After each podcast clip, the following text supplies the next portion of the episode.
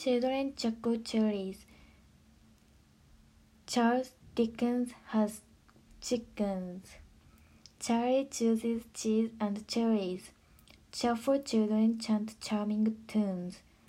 One must not touch that dirt too much. The child watched his teacher and fetched him a chalk. Charles and Richard chewed cheese and chewed gum. Charles is a cheerful chicken farmer. He chuckled at the chance of a choice chicken to chew for his lunch. Mrs. Chip is very old, and when she settles down to stitch, unless she uses spectacles, she cannot see which stitch is which.